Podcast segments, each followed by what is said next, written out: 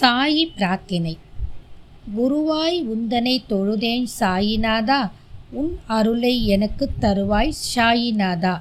என் வாழ்விற்கு வழிகாட்டுவாய் சாயிநாதா இன்பம் துன்பம் நிறைந்த வாழ்வின் ஒளி ஆவாய் சாயிநாதா. வியாழந்தோறும் விரதம் இருந்தேன் சாயிநாதா உலகப்பற்றை விட்டொழிக்க அருள்வாய் சாயிநாதா. குருவாயூரப்பனை உன்னிடத்தில் கொண்டுள்ள சாயிநாதா கோமதி அம்மனின் அருமை மகனே சாயிநாதா உந்தன் சரித்திரம் படித்திட அருள்வாய் சாயிநாதா உந்தன் பாதக் கமலம் சரணடைந்தோம் சாயிநாதா எனக்கு விஜயம் அருள்வாய் சாயிநாதா. தெய்வங்களும் சித்தர்களும் இது உங்கள் தமிழ் பாட்காஸ்ட். வணக்கம். அடியேன் இன்று உங்களுக்காக சாய் சத் சரித்திரத்தோட முதல் அத்தியாயத்தை படிக்க போகிறோம் அத்தியாயம் ஒன்று. நமஸ்காரங்கள். கோதுமை மாவு அரைத்த நிகழ்ச்சியும் அதன் தத்துவ உட்கருத்தும். பிரதானமானதும் மிக்க மரியாதை உள்ளதுமான வழக்கத்தின் படி ஹேமாட் பந்த் இந்த சாயி சரித்திரத்தை பல்வேறு நமஸ்காரங்களுடன் எழுந்த ஆரம்பிக்கிறார். ஒன்று. முதலில் எல்லாவித இடையூறுகளையும் நீக்குவதன் பொருட்டாகவும் தன் பணி வெற்றி உறவும் ஐந்து கரத்தனை ஆனை முகத்தனை மிக்க பணிவுடன் தலை தாழ்த்தி வணங்குகிறார். ஸ்ரீ ஷீரடி சாயியே கணபதி என்றும் கூறுகிறார். இரண்டு பின்னர் தன் மனத்திலே உதித்த எண்ணங்களை உயர்த்தி உணர்வூற்ற தம் தாய் சரஸ்வதியை நமஸ்கரிக்கின்றார். ஸ்ரீ சாயி அறிவின் தெய்வமே என்றும் அவரே தன் வாழ்க்கை கீதத்தை அழகுடன் பாடுகிறார் என்றும் கூறுகிறார். மூன்று ஆக்கல் காத்தல் அழித்தல் என்னும் முத்தொழிலையும் முறையே நிகழ்த்தும் பிரம்மா விஷ்ணு சங்கரர் ஆகியோரையும் வணங்கி சாயிநாதர் அவர்களுடன் ஒன்றானவர் என்றும் சம்சாரம் என்னும் ஆற்றினை தாண்டி நம்மை சுமந்து செல்லவல்ல மாபெரும் சத்குரு என்றும் விளம்பி. நான்கு. பின்னர் பரசுராமரால் கடனினின்று உயர்த்தப்பட்ட கொங்கண தேசத்தில் அவதரித்து தம்மை காக்கும் தம் குல தெய்வமான நாராயண ஆதித்நாத்தையும் குடும்பத்தின் ஆதி புருஷரையும் நமஸ்கரித்து. ஐந்து. பின்னர் தனது கோத்திரத்தில் அவதரித்த பரத்வாஜ முனிவரையும் பல்வேறு ரிஷிகளான யாக்ஞவல்லப்காயர் பிறகு பராசரர் நாரதர் வேதவியாசர் சனகர் சனந்தனர் சனத்குமாரர் சுகர் சௌனகர் விஸ்வாமித்திரர் வசிஷ்டர் வால்மீகி வாமதேவர் ஜெய்மினி வைசம்பாயனர் நவயோகீந்தரர் முதலியவரையும் நவீன மகான்களாகிய நிவிருத்தி ஞானேஸ்வர் சோபான் முக்தாபாய் ஜனார்த்தனர் ஏக்நாத் நாமதேவர் துக்காராம் கனகர் நரஹரி முதலானோரையும் பணிந்து தலைவணங்கி நமஸ்கரித்து.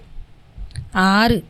பிறகு தனது தாத்தாவான சதாசிவரையும் தகப்பனார ரகுநாதரையும் தன்னை இளம் வயதில் பிரிந்த அன்னை தந்தைக்கு நிகரான அத்தை தன் அன்பிற்குரிய அண்ணன் ஆகியோரையும் வணங்கி.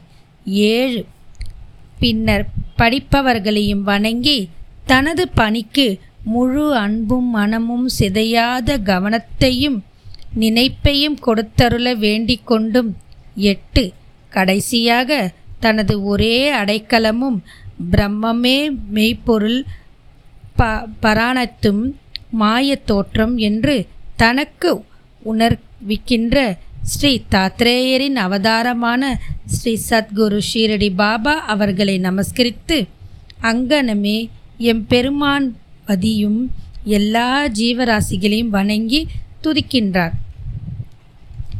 பராசரர் வியாசர் சாண்டில்யர் முதலியோரது கருத்தின்படி பக்தியால் பல காலம் துதித்தவற்றை சுருக்கமாக கூறிய பின்பு ஆசிரியர் பின்வரும் நிகழ்ச்சியை விவரிக்கின்றார். ஆயிரத்தி தொள்ளாயிரத்தி பத்தாம் ஆண்டிற்கு பின் எப்போதோ ஒரு நாள் நல்ல காலை நேரத்தில் மசூதிக்கு சாய்பாபாவை தரிசிப்பதற்காக சென்றிருந்தேன். பின்வரும் நிகழ்ச்சியை கண்ட நான் ஆச்சரியத்தால் தாக்கப்பட்டேன். தன் முகம் வாய் இவற்றையே கழுவிய பின்பு சாய்பாபா கோதுமை மாவு அரைக்க தயாரிக்கப்படுவதில் முனைந்தார். ஒரு சாக்கை தரையில் விரித்து அதன் மேல் திருக்கையை வைத்தார்.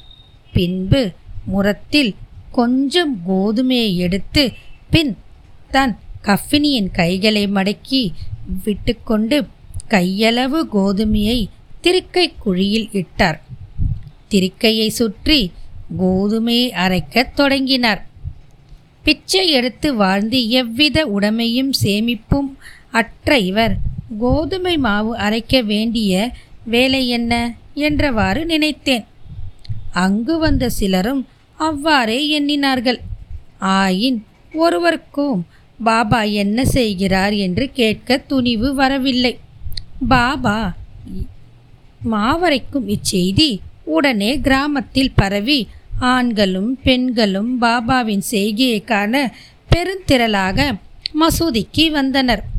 கூட்டத்தில் இருந்த தைரியம் உள்ள நான்கு பெண்மணிகள் வலிய வந்து நுழைந்து பாபாவை ஒரு புறம் ஒதுக்கிவிட்டு வலிய குச்சியை கைப்பற்றி பாபாவின் லீலைகளை பாடியவாறு மாவரைக்கத் தொடங்கினார்கள். முதலில் பாபா கடும் கோபம் அடைந்தார். ஆயின் அந்த பெண்மணிகளின் அன்பையும் பக்தியையும் கண்டு மிக்க சந்தோஷம் அடைந்து புன்னகை புரியலானார். அவர்கள் அவ்வாறு அரைத்து கொண்டு இருக்கையில் பாபாவுக்கு வீடோ பிள்ளைகளோ அன்றி அவரை கவனிக்க யாருமே இல்லை.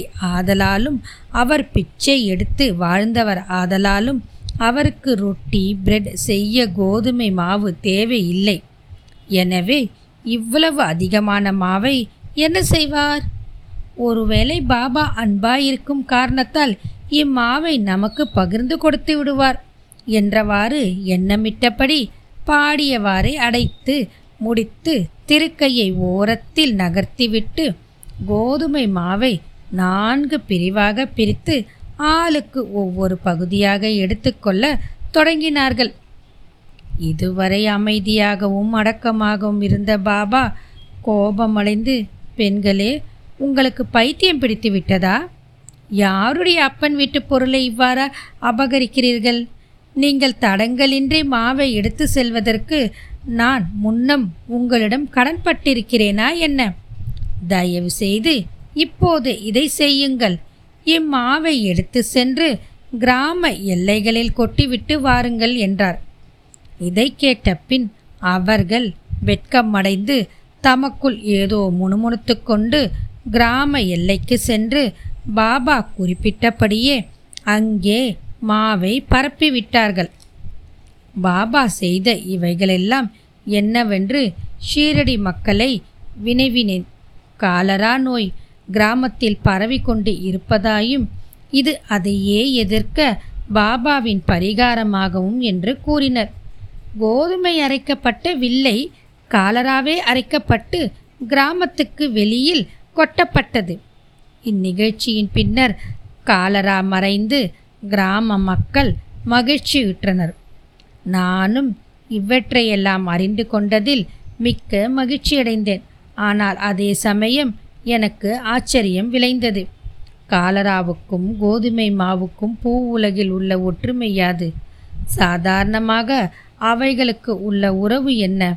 அவை இரண்டையும் எங்கனம் இணைக்க முடியும்?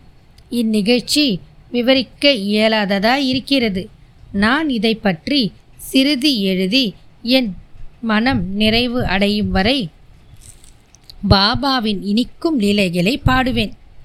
இந்த லீலையை பற்றி இவ்வாரமாக எண்ணமிட்ட பின் என் உள்ளம் மகிழ்ச்சியால் நிறைந்தது. இங்கனம் நான் பாபாவின் வாழ்க்கை வரலாறான சத் சரித்திரத்தை எழுத உணர்ச்சியூட்டப்பட்டேன். பாபாவின் அருள் உடனும் ஆசி உடனும் இப்பணி செவ்வனே வெற்றிகரமாக செய்யப்பட்டது என்பதையும் நாம் அறிவோம். மாவ் அரைத்ததின் தத்துவ உட்கருத்து. ஷீரடி மக்கள் இந்நிகழ்ச்சியை ஒட்டி அமைந்த காரணத்தை தவிர வேறு ஒரு தத்துவ உட்கருத்தும் இருப்பதாக நாம் நினைக்கின்றோம். சாய்பாபா ஏறக்குறைய அறுபது ஆண்டுகள் ஷீரடியில் வாழ்ந்தார். இந்த நீண்ட காலத்தில் அவர் பெரும்பாலும் தினசரி அரைத்தார்.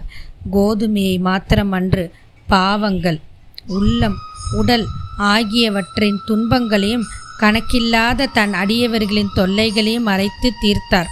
காமம் பக்தி என்ற இரண்டு கற்கள் அவர் திருக்கையில் இருந்தது.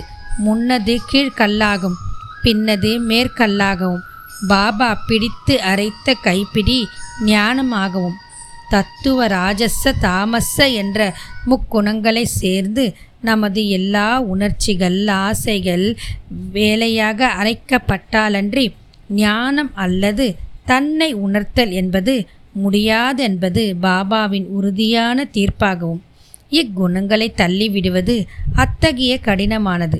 ஏனெனில் அவைகள் அவ்வளவு நுட்பமானவை. கபீரின் ஒரு நிகழ்ச்சியை இது ஞாபகமூட்டுகிறது. ஒரு பெண்மணி சோளத்தை அரைத்து கொண்டிருந்ததை பார்த்துவிட்டு அவர் தன் குரு நிபரஞ்சந்தனரிடம் திருக்கையில் இடப்பட்ட சோளத்தை போன்று இவ்வுலக வாழ்க்கை என்னும் திருக்கையாலே நசுக்கப்படும்போது நான் அஞ்சுவதனால் அழுகிறேன் என்று கூறுகிறார். நிபரஞ்சனர் பயப்படாதே. நான் செய்வது போல் திருக்கையில் உள்ள ஞானமென்னும் பிடியை பிடித்துக்கொள். அதிலிருந்து நெடுந்தூரம் சென்று திரியாதே. ஆயினும் உட்புறமாக திரும்பு. அப்போது நீ காப்பாற்றப்படுவது நிச்சயம் என்று பதில் அளித்தாராம். ஸ்ரீ சாயிய பணிக அனைவருக்கும் சாந்தி நிலவட்டும். இத்துடன் இந்த முதல் அத்தியாயம் முடிகிறது. மீண்டும் நாம் அடுத்த அத்தியாயத்தில் சந்திப்போம். வாழ்க வளமுடன்.